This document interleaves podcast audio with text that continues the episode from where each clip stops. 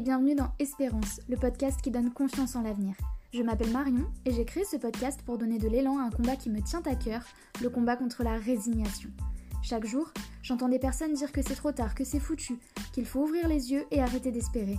Ces personnes parlent de leur santé ou de celle d'un proche, de l'environnement, de l'éducation et plus généralement de sujets de société. Grâce à ce podcast, je compte bien vous montrer que tout autour de nous, des personnes incroyables et engagées agissent quotidiennement pour changer le monde en mieux. Si ce podcast vous plaît, vous pouvez le soutenir en le notant avec 5 étoiles sur iTunes ou en vous abonnant sur votre plateforme d'écoute. Et si vous pensez qu'il peut apporter un peu d'espérance et de positivité dans la vie de vos proches, n'hésitez pas à leur partager. Vous pouvez aussi me rejoindre sur Instagram sur le compte Espérance et vous ou poster sous le hashtag Espérance pour que je puisse vous lire et échanger avec vous. Et maintenant, place au sujet du jour.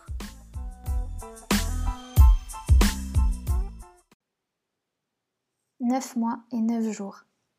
C'est le temps qui s'est écoulé depuis la diffusion du premier épisode d'Espérance. En numérologie, le 9 est le dernier chiffre, celui qui annonce la fin d'un cycle. Mais aussi, et je cite, le 9 est le symbole de l'idéal, du savoir, du spirituel, de l'altruisme, du dévouement, de la sensibilité, la compassion, et la générosité. Cet épisode devait initialement paraître une semaine plus tôt, mais il faut croire que la vie fait plutôt bien les choses. Neuf mois et neuf jours à rencontrer des personnes toutes plus inspirantes les unes que les autres. Neuf mois et neuf jours à contacter, présenter, organiser, enregistrer, monter, créer, diffuser et échanger avec vous. Même si Espérance est ce qu'on appelle un petit podcast en termes de notoriété, je me sens extrêmement chanceuse et reconnaissante d'avoir vécu cette première saison. Et si cet épisode va comporter énormément de remerciements, j'aimerais surtout pouvoir vous transmettre les leçons que j'ai retirées de cette expérience. Tout d'abord, pour ceux qui ne le savent pas, vous retrouvez dans le tout premier épisode les raisons qui ont fait que j'ai créé Espérance. Je vous conseille d'aller l'écouter avant de poursuivre celui-ci. Alors, je n'ai aucune formation en communication, en journalisme, ou même en montage ou en réseaux sociaux. Je ne suis connue de personne, mes comptes Instagram n'ont même pas 1000 abonnés, je n'ai pas de matériel professionnel, j'ai un travail à 39 heures, je vis en couple, dans un appartement, bref, je suis comme vous. Et c'est toutes les raisons que je viens d'énumérer qui ont fait qu'Espérance a failli ne pas voir le jour. Mais je vais y revenir. En premier lieu, J'aimerais remercier Coralie et Anaïs qui ont été les premières à me faire confiance et à accepter d'être interviewées alors qu'Espérance n'existait même pas encore. Je remercie également tous les espéranceurs qui sont passés derrière le micro alors même qu'ils n'avaient jamais entendu parler de moi ou d'espérance et qui ont fait preuve d'authenticité, de vulnérabilité et de sincérité. Je les remercie également pour leurs nombreux conseils qu'ils m'ont donnés en off après l'enregistrement et pour leur fidélité dans l'ouverture de mes newsletters. J'espère sincèrement avoir relayé vos messages de la façon dont vous le souhaitiez. Je remercie aussi mon chéri qui m'a toujours soutenu et qui a aussi beaucoup pris sur lui. Comme je vous le disais, je vis en couple dans un deux pièces. Donc, à chaque enregistrement, il devait stopper toute activité bruyante, entre guillemets, et se mettre dans une autre pièce pour que je puisse avoir un son clair et sans nuisance. Hashtag on veut du vrai, comme dirait Louise. Merci également à tous mes proches qui ont écouté et partagé Espérance de nombreuses fois. Et puis, Merci à vous tous. Je le répète sans cesse sur Instagram, mais quand on est à distance, on a énormément de mal à savoir si ce qu'on fait plaît ou non, savoir ce que les gens aimeraient plus ou moins. C'est notamment pour ça qu'après une dizaine d'épisodes, j'ai créé le compte Instagram d'Espérance. Ça me permettait d'échanger avec vous. Alors, merci pour vos écoutes bien sûr, mais surtout pour vos participations au sondage, vos commentaires, vos partages, vos messages, vos abonnements Spotify et vos étoiles sur Apple. Merci pour vos mots d'encouragement, merci pour vos témoignages et vos retours. J'espère que vous avez pris autant de plaisir que moi sur Espérance cette année. Alors, parce que m'écouter remercier ne changera rien à votre vision du monde ou à votre vie, alors, parce que m'écouter remercier ne changera rien à votre vision du monde ou à votre vie, j'ai à cœur de vous partager les apprentissages liés à cette riche expérience.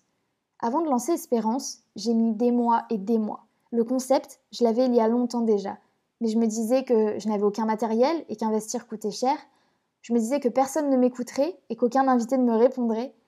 Et pour ceux qui se posent la question parce que j'y ai répondu plusieurs fois en DM, je réalise Espérance uniquement avec des outils gratuits. J'enregistre avec Zoom, avec des écouteurs dont un ne marche pas d'ailleurs. Je monte avec Audacity. Je fais les visuels avec Canva et je diffuse avec l'application Anchor. Alors oui, c'est pas un son aussi bon que quand on écoute une émission de radio. Mais vu que je n'ai jamais eu de plainte, j'imagine que ça ne vous a pas trop dérangé ou empêché d'apprécier les interviews. La seule chose que je paye depuis quelques mois, c'est un abonnement mensuel de 11 euros qui me permet de diffuser sur 10 heures parce que certains d'entre vous me l'avaient demandé. Donc non, créer un podcast, ça ne coûte pas d'argent. Et mieux encore, ça ne demande aucune compétence technique. Lancer un enregistrement Zoom, couper les bruits de bouche avec Audacity ou coller une image dans Canva, tout le monde, vraiment tout le monde, peut apprendre à le faire en quelques minutes. Ce que je veux vous dire, c'est que très souvent, les difficultés, les obstacles sont bien plus importantes dans notre tête que dans la réalité. Bien sûr que si vous voulez vous lancer dans la confection de sacs de luxe, ça ne va pas prendre que quelques heures. Mais tout s'apprend. Et à ce sujet d'ailleurs, je vous renvoie vers l'épisode avec Marie, la fondatrice de Minuit sur Terre, si vous ne l'avez pas encore écouté. Concernant les invités, je vous en ai là aussi parlé sur Instagram, mais Espérance m'a fait réaliser que nous sommes tous égaux. Vraiment. Au début, je me limitais dans mes invitations. J'essayais de n'inviter que des personnes avec qui j'avais déjà un peu échangé au préalable. Et puis est arrivé l'épisode 12 avec Julien Perron, que j'ai contacté via Instagram. Vous le savez sûrement si vous avez écouté l'épisode, mais j'admire énormément cet homme. Je lui ai envoyé un message un samedi mais vraiment l'air de rien, sans, vraiment y croire, mais c'est après une discussion avec une copine où elle m'a dit Ah, mais tu devrais l'inviter sur Espérance. Je lui ai dit Non, mais il répondra jamais.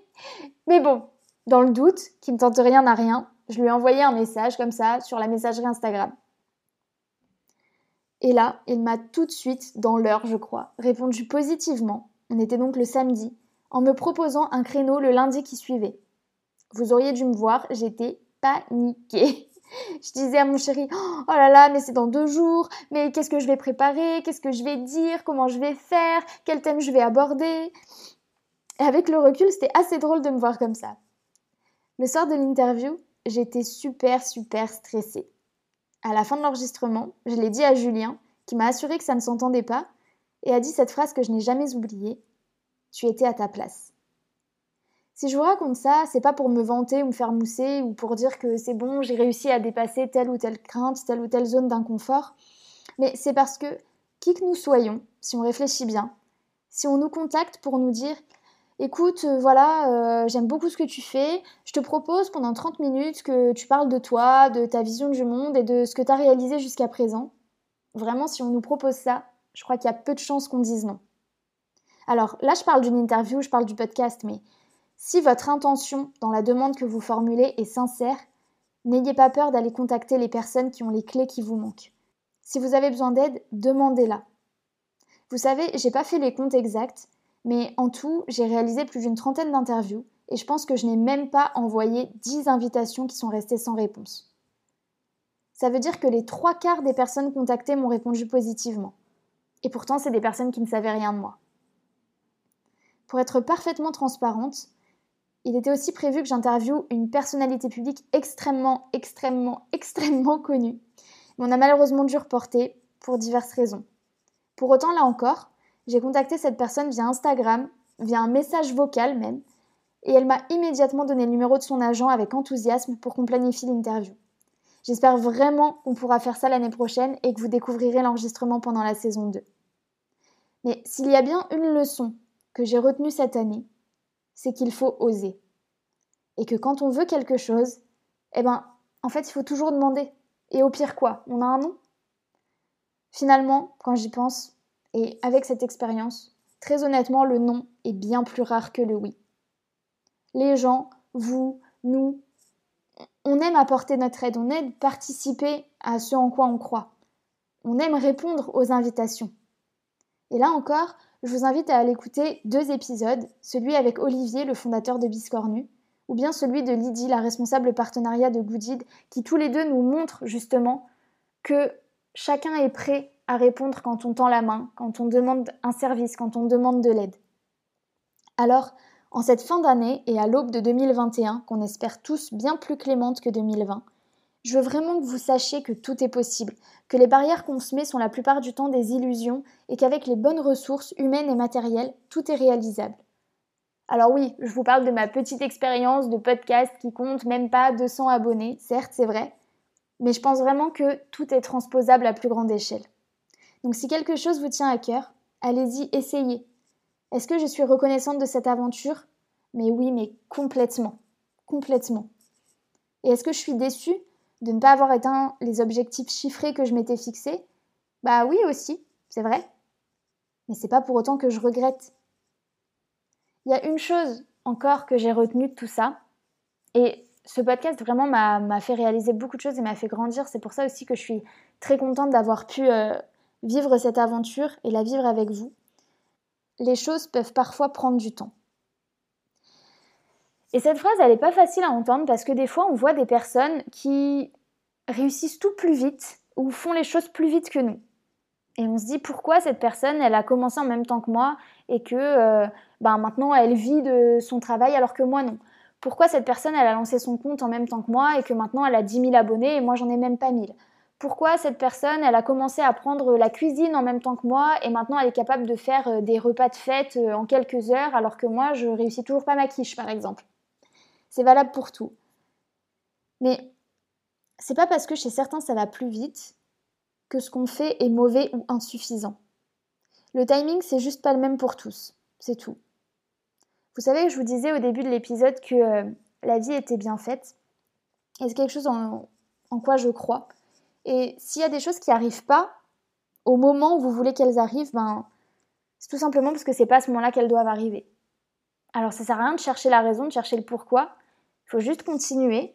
Et à partir du moment où on fait des choses qui nous animent, des choses dans lesquelles on croit, des choses qu'on aime, parce qu'il n'y a pas forcément besoin d'avoir du sens derrière tout ce qu'on fait, juste faire des choses parce que ça nous fait plaisir, ben, c'est tout aussi important.